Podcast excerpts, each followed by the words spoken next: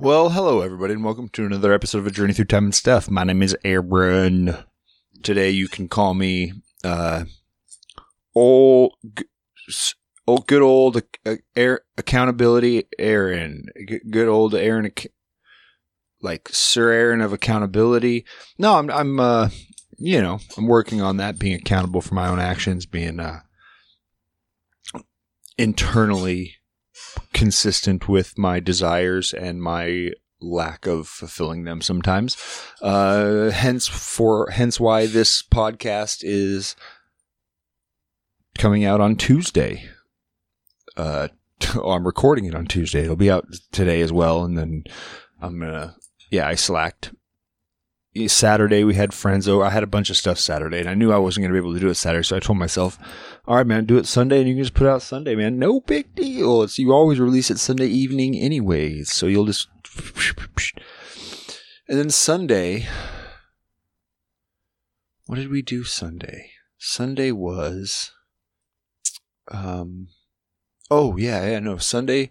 Sunday we woke up, ran some errands, uh, finished the art room uh, that was the last room of the house since the move in to, to actually put finish putting together. Mean, we had all the stuff in there. We just didn't hang anything up and really organize things like workspace organized. They were more like we know where they are if we need them in the first few weeks we're here organized, you know. So no, we um yeah, got that done. That was good. And then uh finishing the art room kind of put me in fucking crafting mode. And so we had a few f- paintings our of our personal p- paintings in our living room that uh, we hung up, but Beth hates it that I don't finish the edges, like you know, paint around the side. I started doing it because she hounded me about it, but on a few few of my first ones, I did not finish the edges. I would just paint the front, and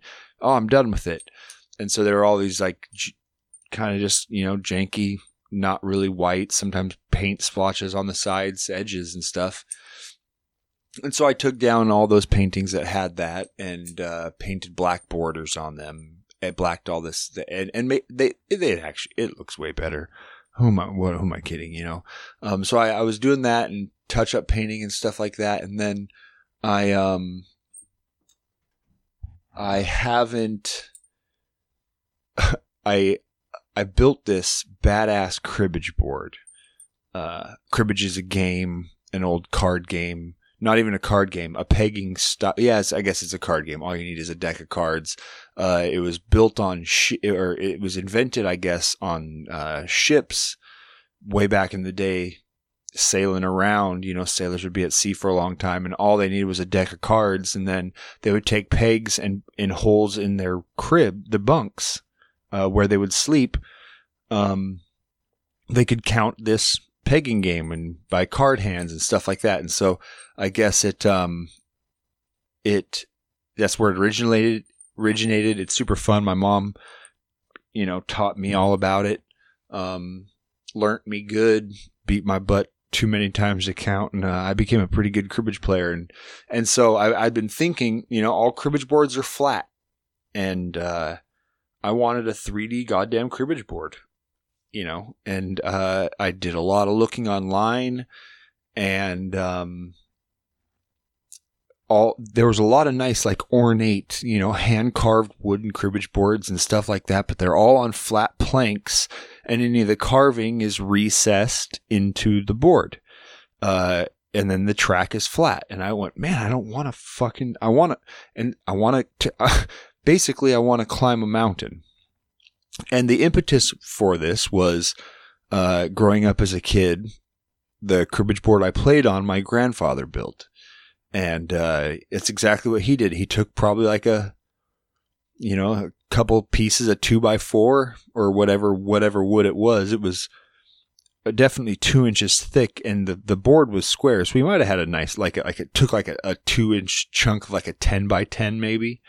Um, and carved in this like nice little mountain range and you start down the the trail starts down but it's all within a 2 inch you know, maximum height, maybe even not even two inches, maybe an inch and a half total because of all, I carved down into it. Um, and you would start your, your pegs down at the bottom of the thing and work your way up to the top of this, uh, the, the mountain, you know, I mean, and it's just like carved in and it's, it, it's more like a topographical looking map of like a mountain range. Nothing is like accurate or scaled or anything like that. But you know, and then there's a little. Uh, he had a, like a tiny blue epoxied lake up at the top. Um, and I love as a kid playing cribbage on that, just because like the visual of climbing a mountain. And so, uh, at the old house the years ago, we had a big giant hemlock in our backyard, and wind took off. It was a forker. It split.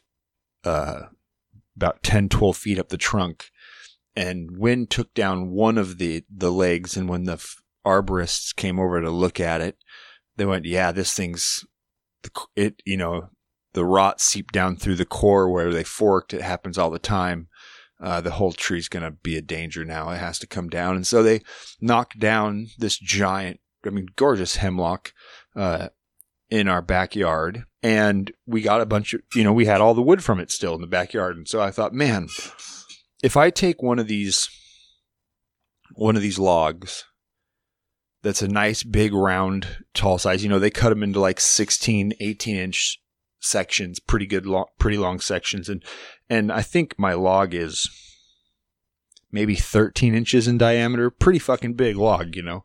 And, uh, I took it in, dried it out, let it dry for a long time. It developed a crack, but, uh, for the look of the board and how I did it, uh, it ended up pretty fucking good.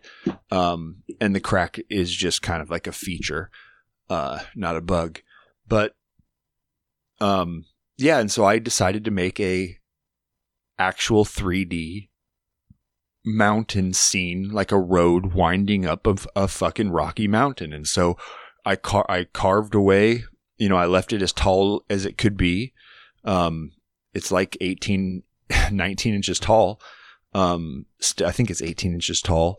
Um, and hand carved in a path. And then, you know, with, with, a lot of time and a lot of practice and a lot of carving on it, I made, uh, I followed the grains and made, and sanding and made the, uh, made the vertical edges, um, look like rock face like like a like a like almost like sandstone you know it's kind of smooth but you can tell it's weathered and and it looks really good and there's a waterfall coming from a lake up on the top with a cabin up at the top and i oh man i did i i went overboard. I got like old like railroad model scale trees and plants and things like that to add foliage and uh went to the the hobby store and bought you know model sand and grass and hedges and and and put in foliage and rocks and and uh, yeah, it was pretty good. And then uh, so to seal it, kind of like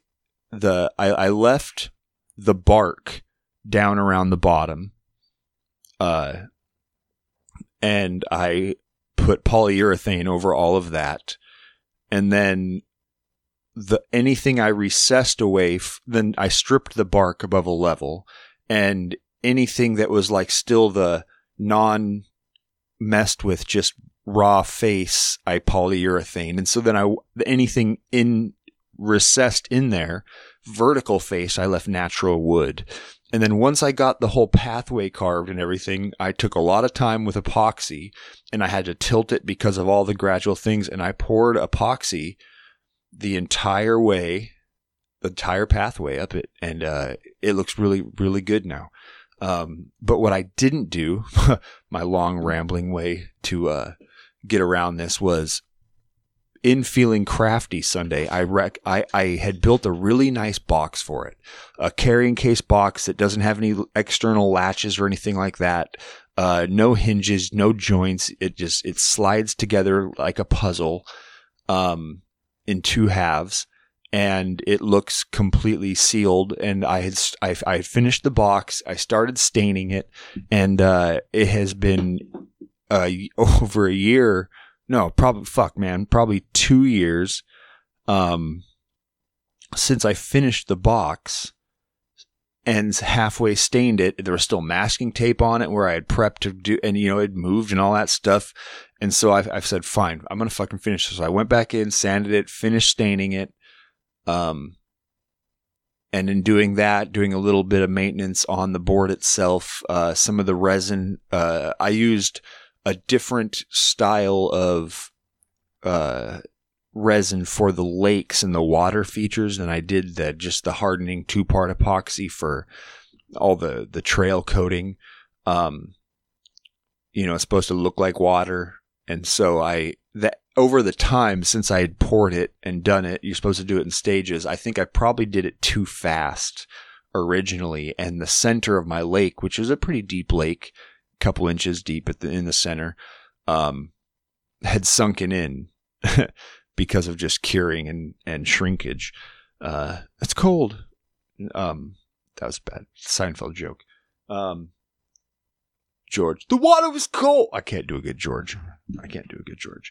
Um, yeah. It, so, so I was, you know, I had still had some left over. So I'm, I'm slowly pouring that and building that back up so the lake will be flat again. Cause, you know, water's relatively flat. So, um, I, and then I got to finish the waterfall and, you know, do a couple features. And so the box is, is the, the staining's basically done like non, uh, tacky and all that stuff anymore.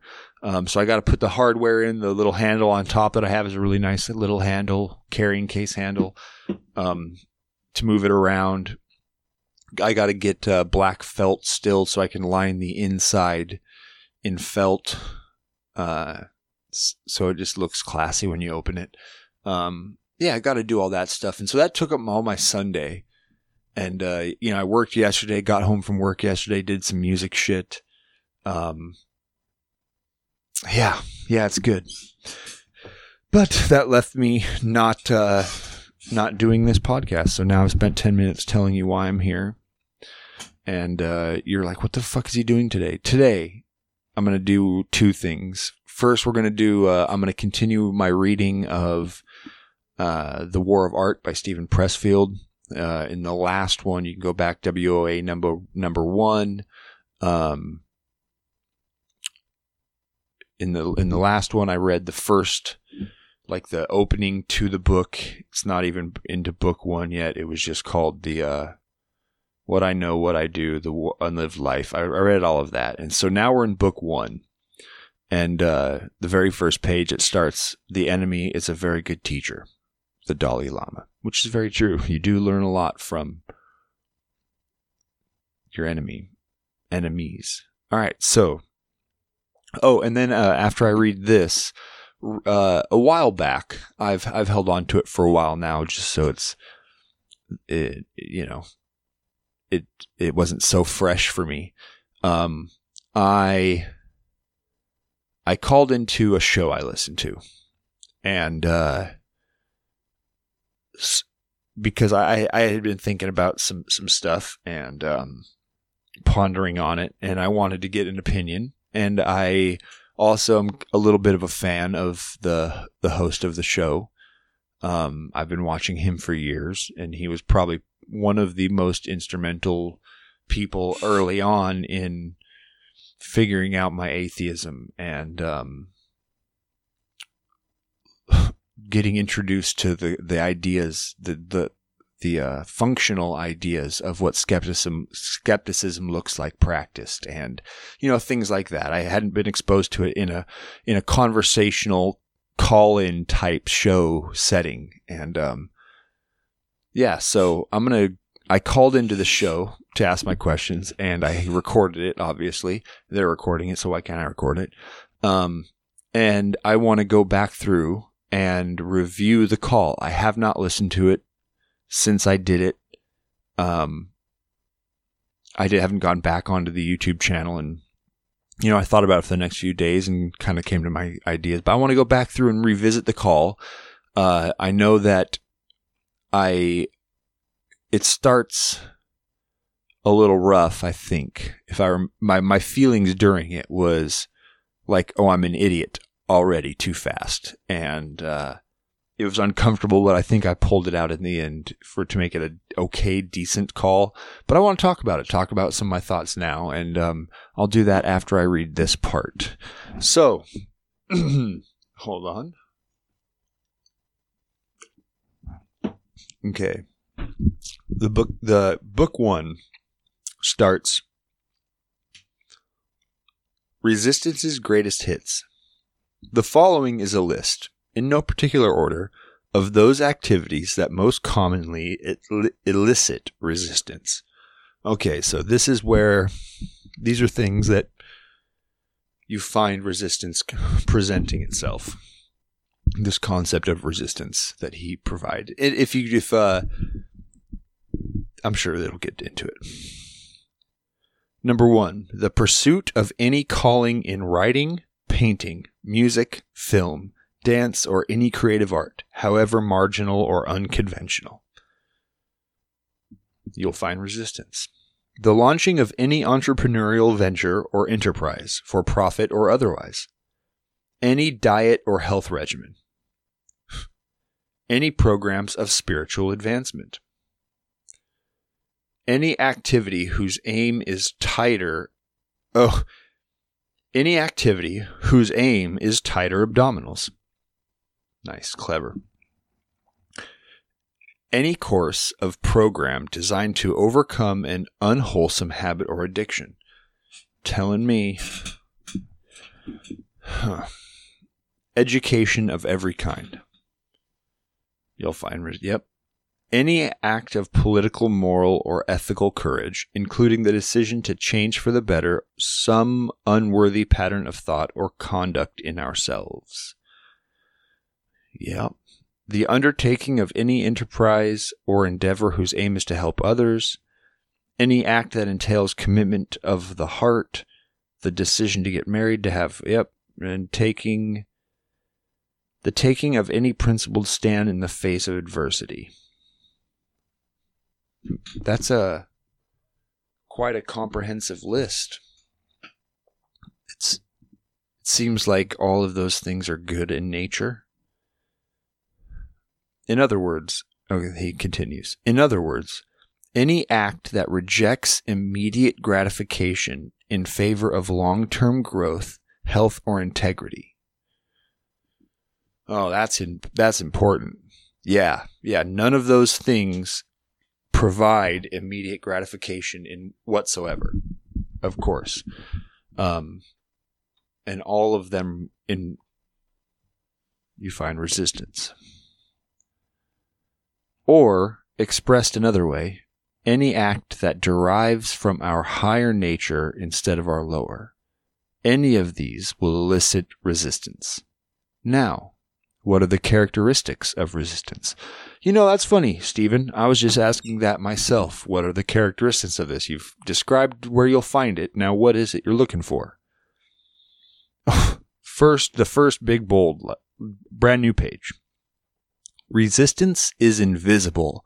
Well, how am I supposed to be able to find what I'm looking for if I can't see it? You got to be able, you got to look at it to, to know what it is. I'm sure he'll tell us. Resistance cannot be seen, touched, heard, or smelled, but it can be felt. We experience we experience it as an energy field radiating from a work in potential. It's a repelling force. It's negative. Its aim is to shove us away, distract us, prevent us from doing our work. Resistance is internal.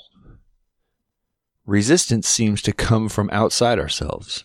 We locate it in spouses, jobs, bosses, kids. Whoa, wait, hold on. Oh, you played a little switcheroo there. The headline is Resistance is Internal. This is a whole new page. He does that. He little quips on their own pages. Okay.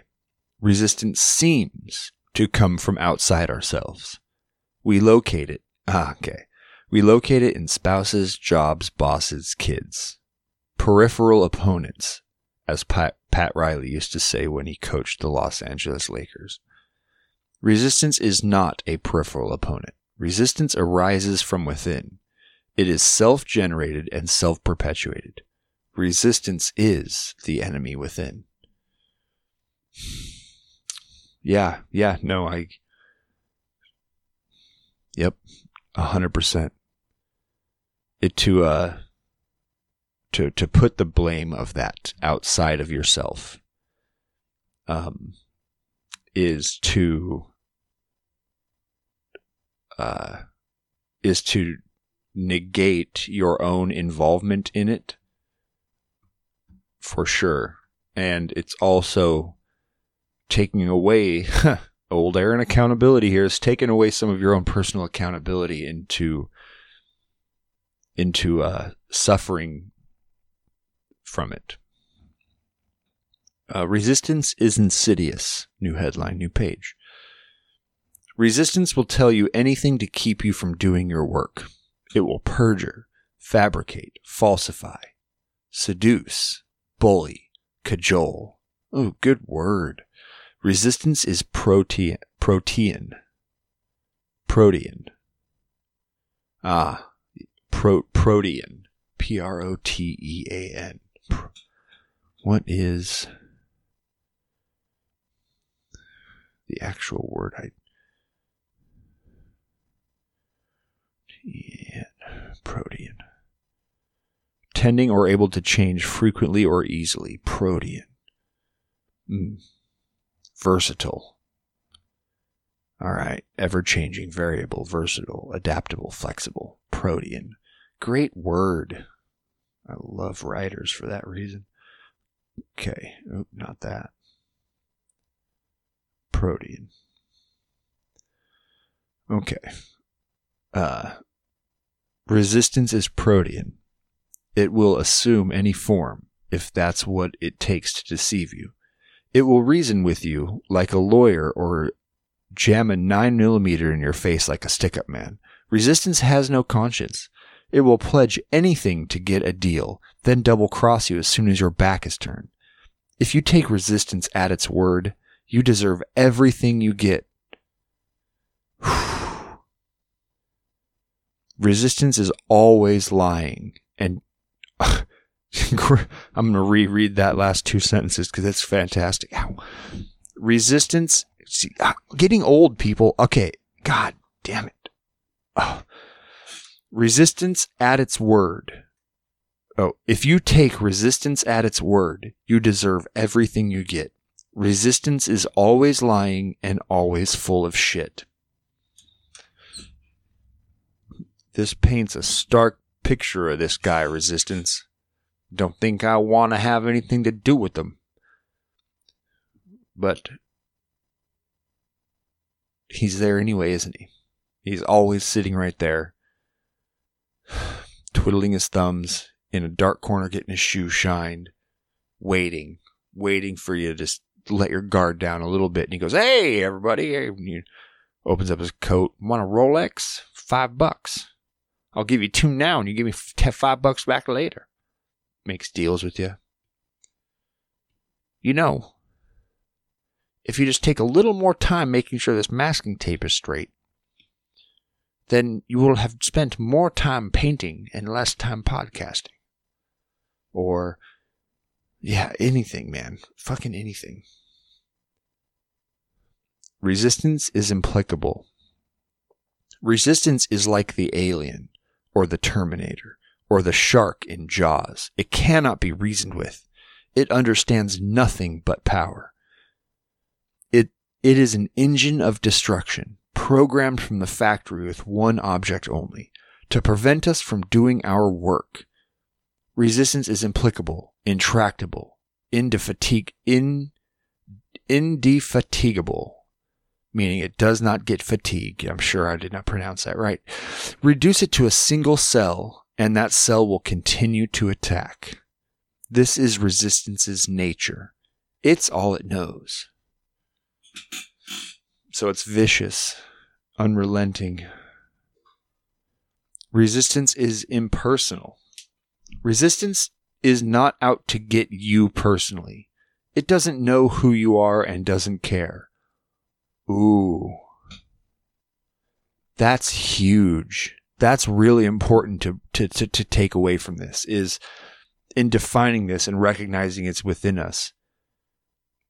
It's, it is not, it, it, yeah, in itself, the resistance is not personal. It is not actually there in to do you wrong.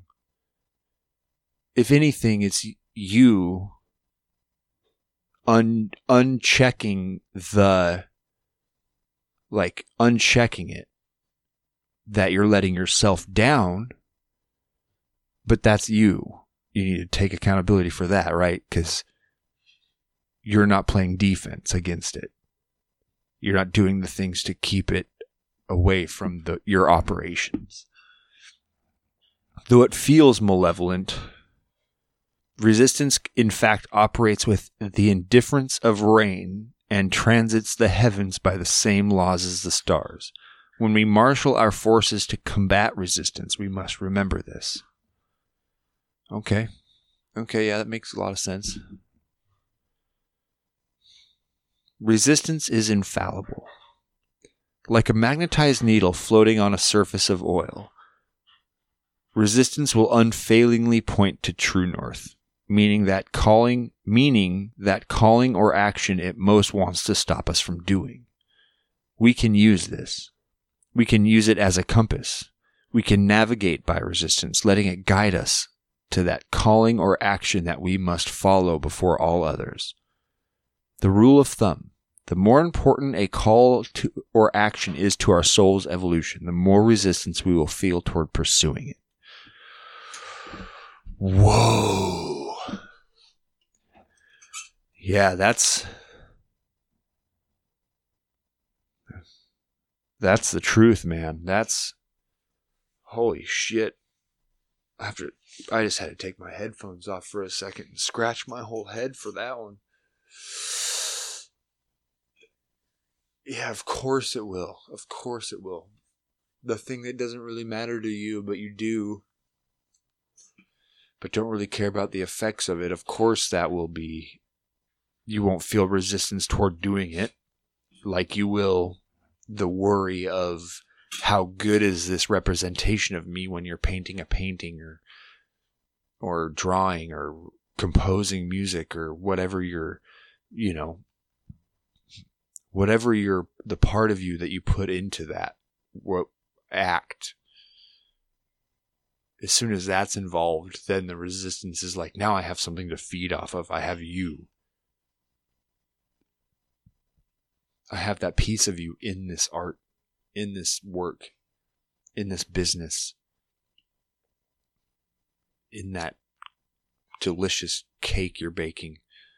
God, I want some cake.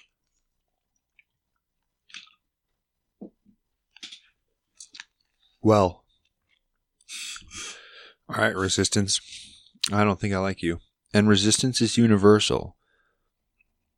We're wrong if we think the only one struggling. Oh, we're wrong if we think we're the only ones struggling with with resistance. Everyone who has a body experiences resistance.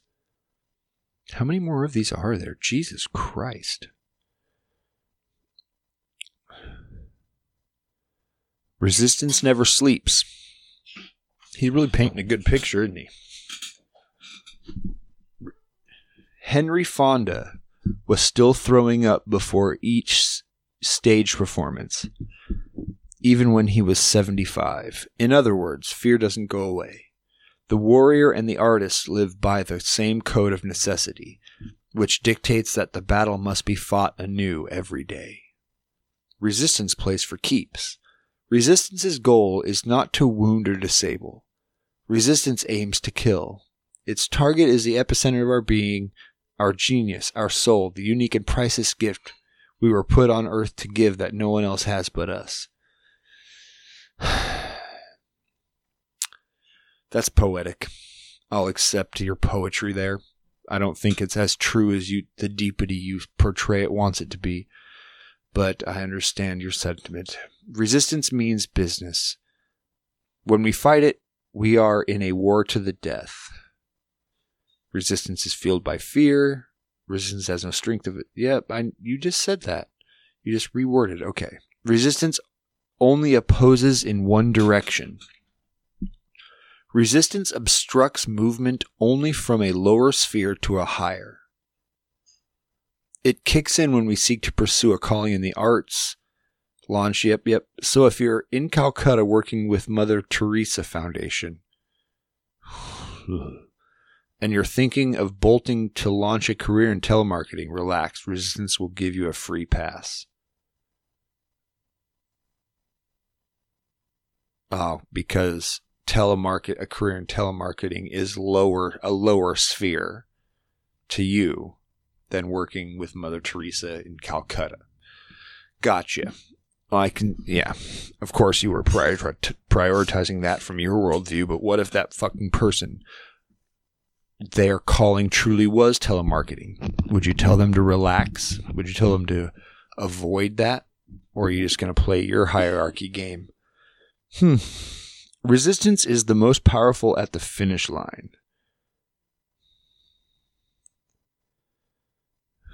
Odysseus almost got home years before his actual homecoming. Ithaca was in sight, close enough to, that the sailors could see the smoke of their family's fires on shore. Odysseus was so certain that he was safe, he actually laid down for a snooze. It was then that his men, believing there was a gold, there was gold in an ox hide sack among their commander's possessions, snatched the prize and cut it open. The bag contained the adverse. The adverse wins. Oh, this is a fable. Okay. I don't know what. The adverse wins, which King Aeolus, Aeol, Aeolus, Alice, Aeolus, had bottled up for Odysseus when the wanderer had touched earlier at his blessed isle no, had arrived. The winds burst forth now in one mad blow, driving Odysseus' ship back across every league of ocean they had with such difficulty to traverse, making him endure further trials and sufferings before at last and alone he reached home for good.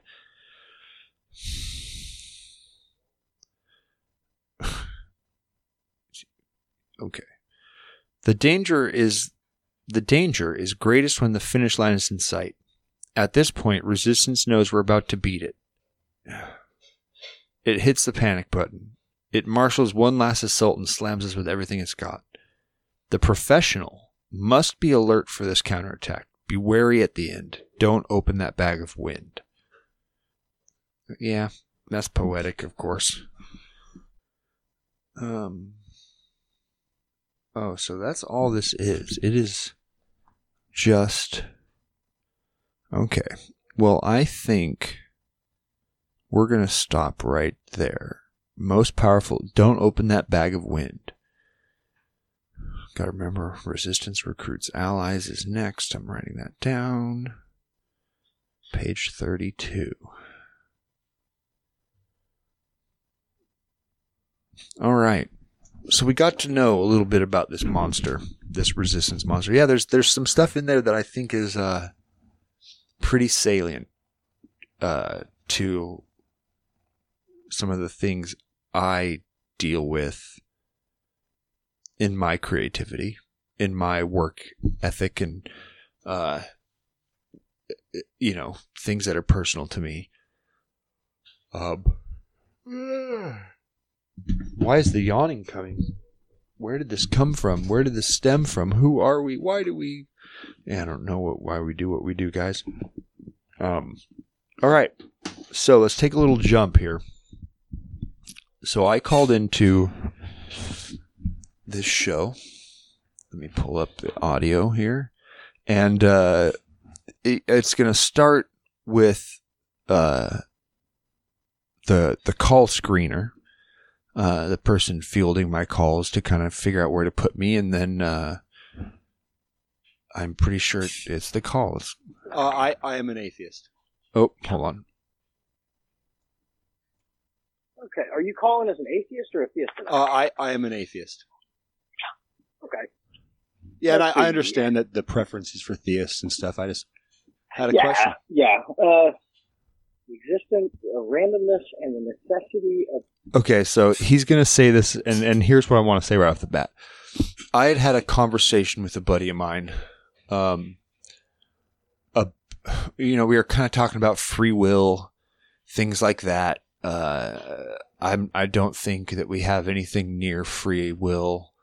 Um, that's a conversation for a whole nother time.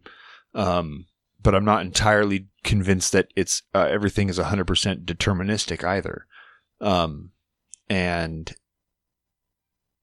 the reason of that is is because I am not convinced that randomness is impossible. He my my friend is. He thinks that true randomness, act like real randomness.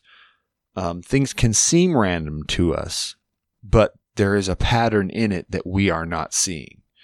Um, that it is too granular and too far spread out for us to be able to pick it up, for maybe even su- supercomputers to pick it up, but it is not in fact random. It is, and I am not convinced that's true.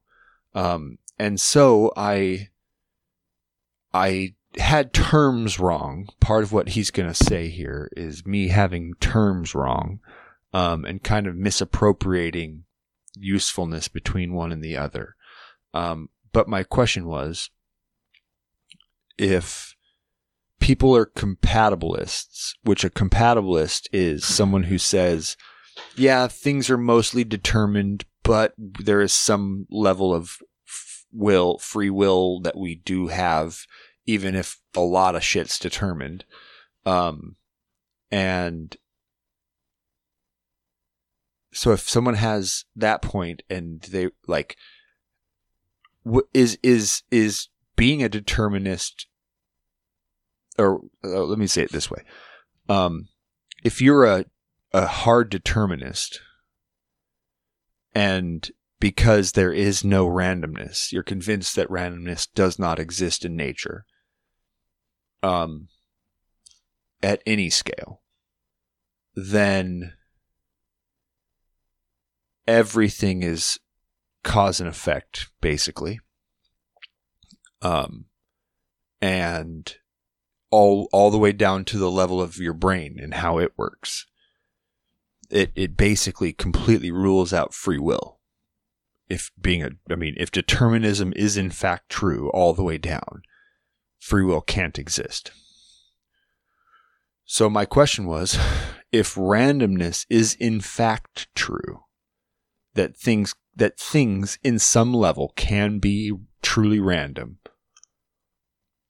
One, does that necessitate at least compatibilism to know that things aren't completely always determined?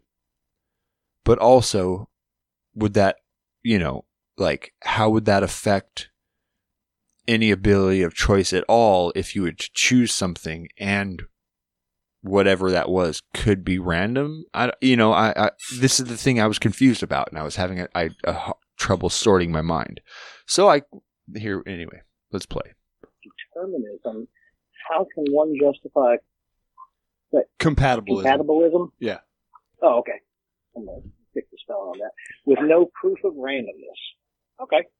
Uh, I'll go ahead and put you in the queue and everything. Uh, You could see make he's sure like, you- "Fuck, what is this guy talking about?" No, no, no problem at all. My husky. uh, I'm gonna go ahead and put you in the queue. Uh, I don't know if you're gonna be first or last. Make sure you're listening to your device so you don't get uh, uh, dropped because of the delay. All right. Yeah, As soon yes, as I put you in the queue, you're gonna hear the show through the device you're calling me on. Awesome. All Thank right. you. Thank you. Thanks, Aaron. Have a great one. Yeah, you too, man. You have been put in the holding queue. A beeping noise will indicate when you are on with the host. And then here should be a beep. Yep. We have Aaron, pronouns are he, him, in Oregon, has a question about the relationship between the existence of randomness and the necessity of determinism. How can one justify compatibilism with no proof of randomness? Wow. I, I read all of that, Aaron, and despite being a compatibilist, See? um, There we go. I'm, I'm going to sit back and let you, well, well, e- okay. welcome to the line. This is a, this is, you're on the line because I want to, maybe you can state your question and I'll tell you what I think. Yeah, yeah. I I realize even after I wrote it that I probably framed it from the point of view that wasn't true. I thought that I had actually framed a good question and I was trying to cover for my my shame I immediately felt right there when he didn't understand what I was saying. I knew that I didn't understand what I was saying. Um, and so I tried to cover for that. I should have been completely honest and gone, well, maybe I don't know what I'm talking about. Uh, here's my question. You know, I could have said something far more honest, but I didn't. I kind of covered for it. Um, You have my own internal conversation versus um, what I actually meant. So I here's basically what I I think I'm a compatibilist. I'm not really sure on what the definitions mean, but I I'm, I know I'm not a hard determinist. And I was having a conversation uh, with a friend of mine that turned to a conversation about free will. And I don't think we have libertarian free will. I don't see any evidence that that's possible, but I Good. do think that we have a will, whether how free it is. You know, I've, I've heard you say that multiple times, and I really resonate Yeah. with that. Um, what my he asked if I believe in randomness, and I said, well, I, I'm not. I don't think that random, as in rolling a dice or anything like that, is truly random. But I can't say that at a quantum level or something like that that a randomness. Anyway, I said I wasn't convinced that randomness isn't possible. And he was flabbergasted by that fact. And he said that it's impossible for anything to be random. We just maybe can't measure the amount of randomness. So that made me really question is randomness at all possible? And then I went down the, the line of thought of if if randomness is in fact not possible, does that necessitate hard determinism? Or or how would one could one accept that randomness doesn't exist yet also be a compatibilist? Or you know, I'm I'm kind of Okay. st- yeah Okay, we need, we need pause.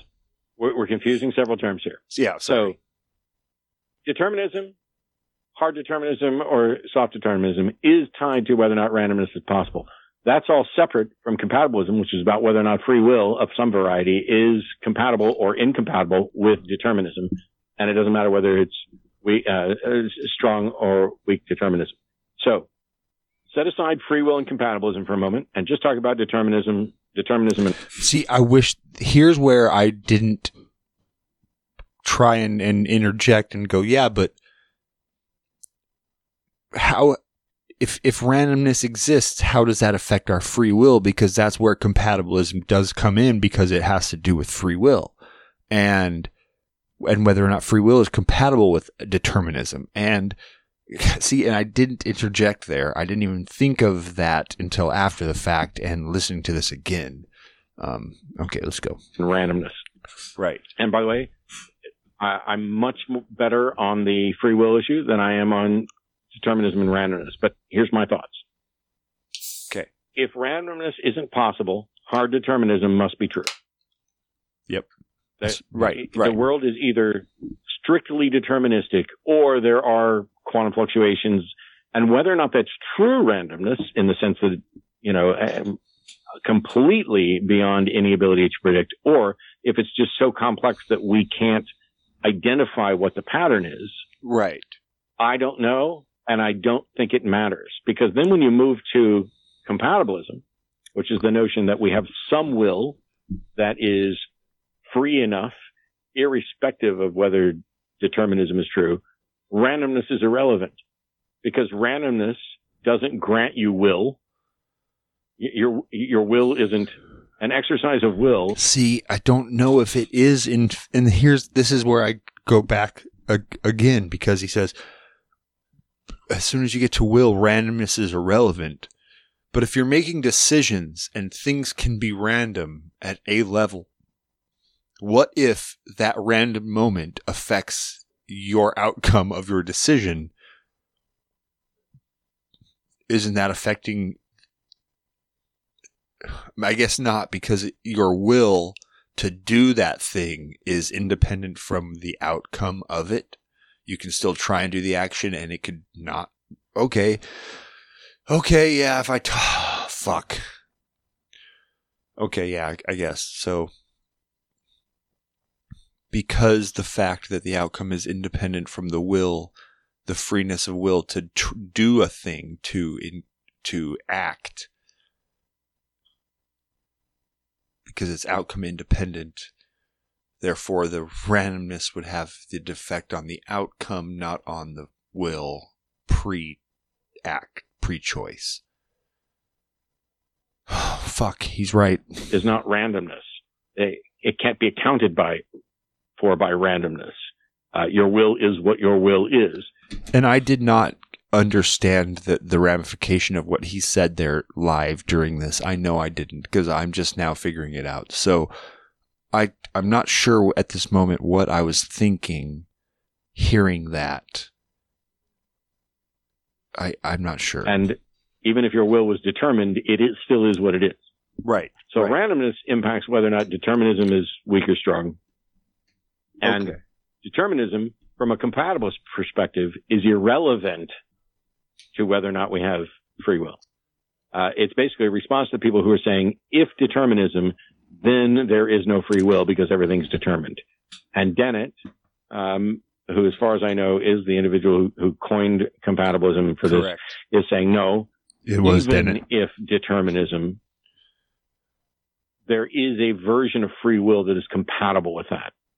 And for me, the example I've used a billion times, which is a gross exaggeration that I willfully opted to use now or was forced to use because I don't have free will, yeah. is this. Um, when Sam and I, Sam Harris and I were on stage, I was like, Sam could jump off the stage and land there and stand there. That is an act of his volition. Whether or not it was a I've heard him say this many times on shows, and I love that I got to secret fa- like like fan time. I'm I'm happy that I got to hear him say it live, uh, even though I've heard him say this many times before. deterministic or not doesn't matter. Or I could throw Sam off the stage and he could stand up. And at that point, we would be in the exact same scenario with regard to our physical positioning. But And therein lies the outcome, independence of the will. Yep. I will have used my will to override his will. He didn't want to end up down there, but I imposed my will upon his. It doesn't matter whether it was predetermined that I would impose my will over his. That's what happened. And what we hmm. care about when we talk about That's this was right. an act of free will is the moral re- accountability right. for an action. right. And Yep. whether determinism is true or not, if I throw Sam off the stage, I am the actor whose will is responsible for violating Sam's will. And that responsibility is, is what we care about. Okay. And so I, I had a talk with Rationality Rules a couple years ago where Stephen took me to Woodford. on He's some of this, great. and it changed the way I talk about free will a bit. Like, I don't know how free our will is. You guys should all go check out that channel. If you haven't checked out Rationality Rules, Stephen Woodford, he's uh it's a great YouTube channel. Rationality Rules. Uh great content. I do still hold to compatibilism uh, a la Dennett, where he talks about in Elbow Room the varieties of free will worth wanting. yes. Uh, one of the best books on the subject. That is in fact true. I did I read that and it um that's kind of why I use the the name the the label even though I don't fully understand it compatibilism because I I do agree in this concept that um that there is a level to will to our lives and our actions. Um I'm just nowhere near educated enough or convinced enough one way or the other how in fact free that is. But in having many conversation with it and analyzing a lot of this, I can see how many moments aren't free. Um, that also comes from practicing mindfulness, uh, being truly mindful and, and, and paying attention to your thoughts in such a way you see how much of them are unauthored by your conscious, by your attention, by the part of you that you feel like is driving the ship. Um, a lot of the thoughts that pop in your head aren't aren't for aren't, aren't of your will. Uh, you're not free in them. They they happen, irregardless of your want. So, uh, we spend a lot of our time not free in our choices. Whether we feel like we are or not, we are not. It's just at what break, at what level does that break down to a point where our will f- for something is in fact acting on whether it happens or not. You know, apart from determinism. I think that that does exist. I just don't know where. All right, let's continue. He talks about, you know, I can't flap my wings and fly. I can't leave the earth. So merely pointing out the constraints that I have doesn't change the fact that my will isn't unfairly constrained. It can be constrained by obvious physical curtailments. Curtainments? Containments.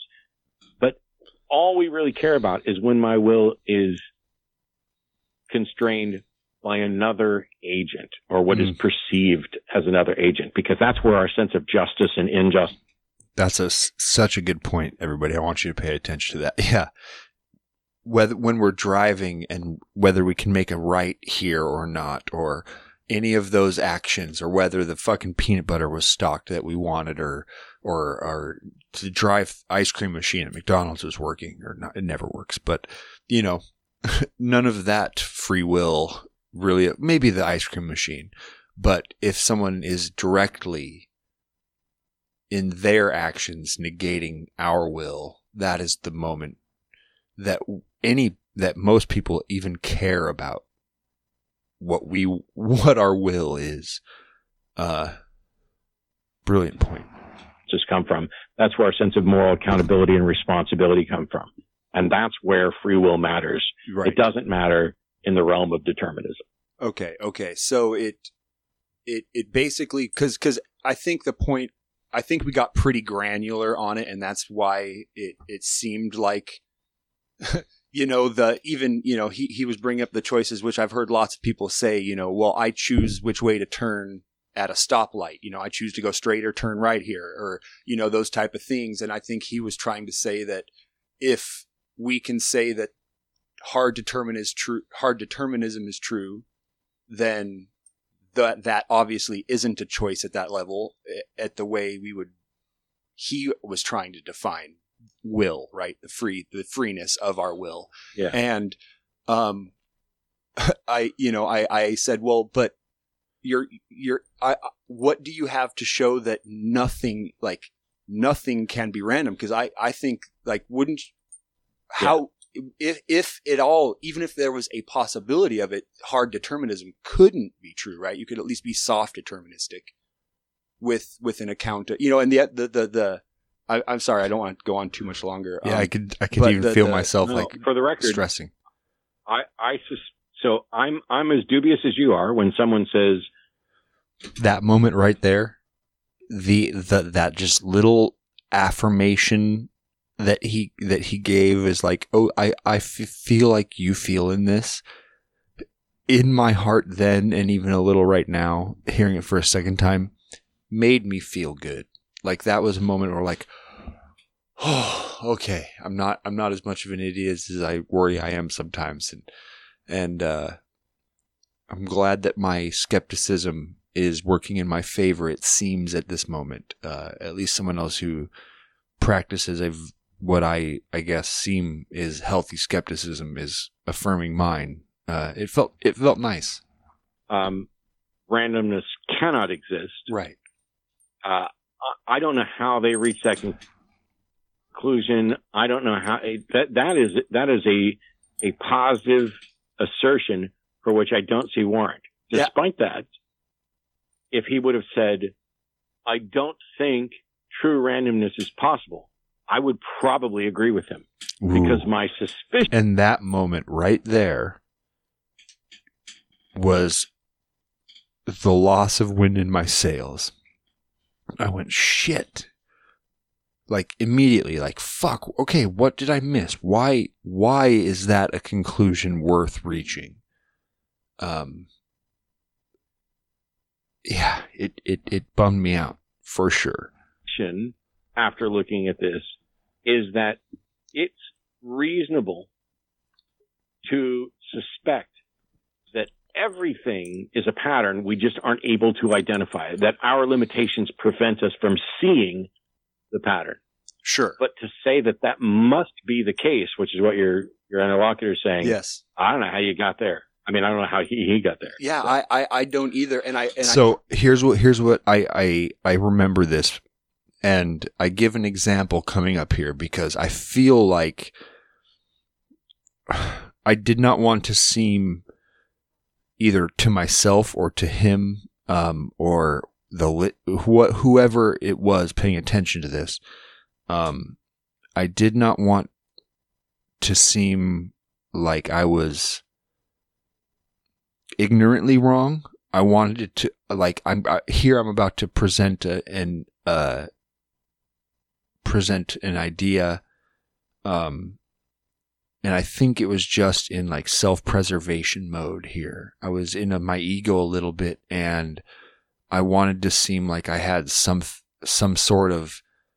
I wanted to demonstrate my thoughts so that even if I was wrong, he could I could prove that I wasn't coming at it from a um just a completely ignorant standpoint that I had at least tried to rationalize some of this to a level of understanding even if I was wrong, you know? Um so that's what I'm about to do right here. I think that it was. I think he, it was um, just kind of taking it axiom- axiomatically as that that has to be, Yeah. and, and building from there. And and you know we had to we had to stop the conversation because I I couldn't I couldn't even show him an example of a way that how would you tell the difference between this being random or not and that and the example i used was you know the um examples i've heard from you know uh other bi- biologists and such is is the randomness in evolution and it's not the mutations that are random it's which out of the population get the mutation. And as far as i know there's no we we can't determine which That ooh his ooh was a little bit uh, like it, it brought my it put a little bit wind back in my sails. As I was talking and saying that I heard him go ooh and I went oh I sparked his interest in something. Maybe I made a good point. Out of a, a given population will receive the mutation that you know pro- provides toward that. And and and that was the example i said how could i gave that example is how could you tell if that is in fact a randomness or it is exactly predictable? We just can't tell. And i you know and we couldn't get past that point because he couldn't tell me how we could tell the difference and Yeah, I don't. I don't think that that that process is random. I think that process is deterministic. It's just that we don't have the ability to access it. okay Um, so, for example, it, it's not individuals that evolve. It's it's um, um, species that evolve. Yes, it is yes. groups that evolve. right And so, if you've got a group and you say there's an X percent chance that he makes this a really particular good point gene right is here going to mutate, um, that percent chance is available to all of them potentially, but only because we're viewing things with regard to um, populations, and it's populations that evolve. If instead we knew everything about the two individuals, and um, and we knew that one of the two of them was going to have this mutation transmitted, we would be able to identify that if we knew absolutely everything about them. Is what my suspicion would be. okay yeah. Um, that makes sense it does but I, I'm not an evolutionary biologist. Um, my my limitations. I can go on. I could do a ten hour lecture right now on snake genetics. yeah Um, and I love that because I have and, two and snakes breeding snakes, and and that's not even a joke. Ten hours would barely get me started. Um, but yeah, on the on randomness determinism, uh, yeah, if randomness isn't possible, then that would be, as far as I can tell, hard determinism. but That's that completely separate from, what happens in population evolutions and at the individual level. right It's and like it's like radioactive decay.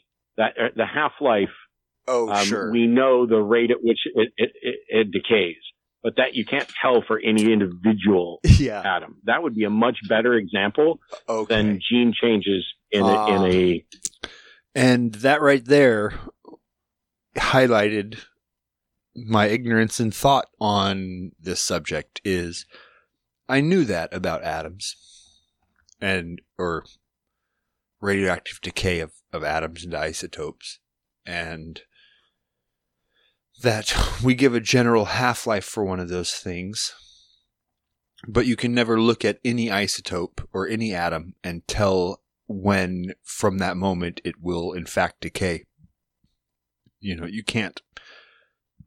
And I knew that and it brought, it made me go, man, why did I pull something out that I'm not that versed in, like biology and evolution and stuff? You know, I was using something I'd heard, but if I would have used any of my own cognition, I would have probably thought into, yeah, quantum level stuff, radioactive decay. Uh, that would have been, you know, it was another highlight, a learning lesson. It's what I, it's what these things are kind of meant for. in a population. Great. Okay, that's that's a great point. That's a great point. Okay, and regardless of the state of determinist determinism we're kind of bound to, it says nothing at all about our compatibilism and the amount of will. How free that is. Yeah. Okay. Okay. Wow. and, well, and I don't know how free our will is. Yeah, yeah. Neither, neither do I. You know, I, I was just, I'm just, I just couldn't figure out how he the har- he, he took such a hard line on it and where he he was basing that claim from, and and it, it left me confused. And so I just wanted some clarification. Thank you, Matt. Sure, thank you. Have a great day. You too. Thanks. that was, oh, I'm going to have something to say here. Wow, that was a fun conversation. I uh got some shit cleared up. I love it. Oh, that's all I had to say. Okay, so that was that call. Yeah, it's uh, interesting. It was a good exercise, even again, listening back to that and kind of trying to replay my thought process and correct in real time, listening to that. Um, I don't know if that was useful for any of you at all, if it was fodder to cheer your brains on what the fuck is compatibilism and determinism. If you haven't heard those terms before, they're great. Look, go look them up. There's a lot I mean, man, it's so deep. I'm still trying to wrap my brain around it myself. Um, free will is a great topic. If you guys, I would love to hear your thoughts. Do we have free will? Do we not have free will? Um, you can, yeah, hit me up on Facebook, uh, Instagram, Time and Stuff Pod, uh, Time and Stuff Podcast on Facebook, uh, Time and Stuff Podcast at gmail.com email me. What what do you guys think? I would love to have some conversations on that. Uh, how do you think about your will? How free how free are you in your decisions? Uh, do you even think about it at all? I would love to hear about it. Um, does it even matter to you? You know, some people don't even fucking care. Uh, I would love to hear that opinion as well. Tell me if I'm just blowing smoke. Uh, yeah, well, thanks all. This has been a great podcast. I'm uh, proud of myself for getting around and doing it, and I'm proud of, or I'm happy that you all uh, stuck around this long and listened to me ramble yet again. Uh, I got some cool guests coming up. I always say that, but that's because I always got cool guests coming up. So I hope you gained something.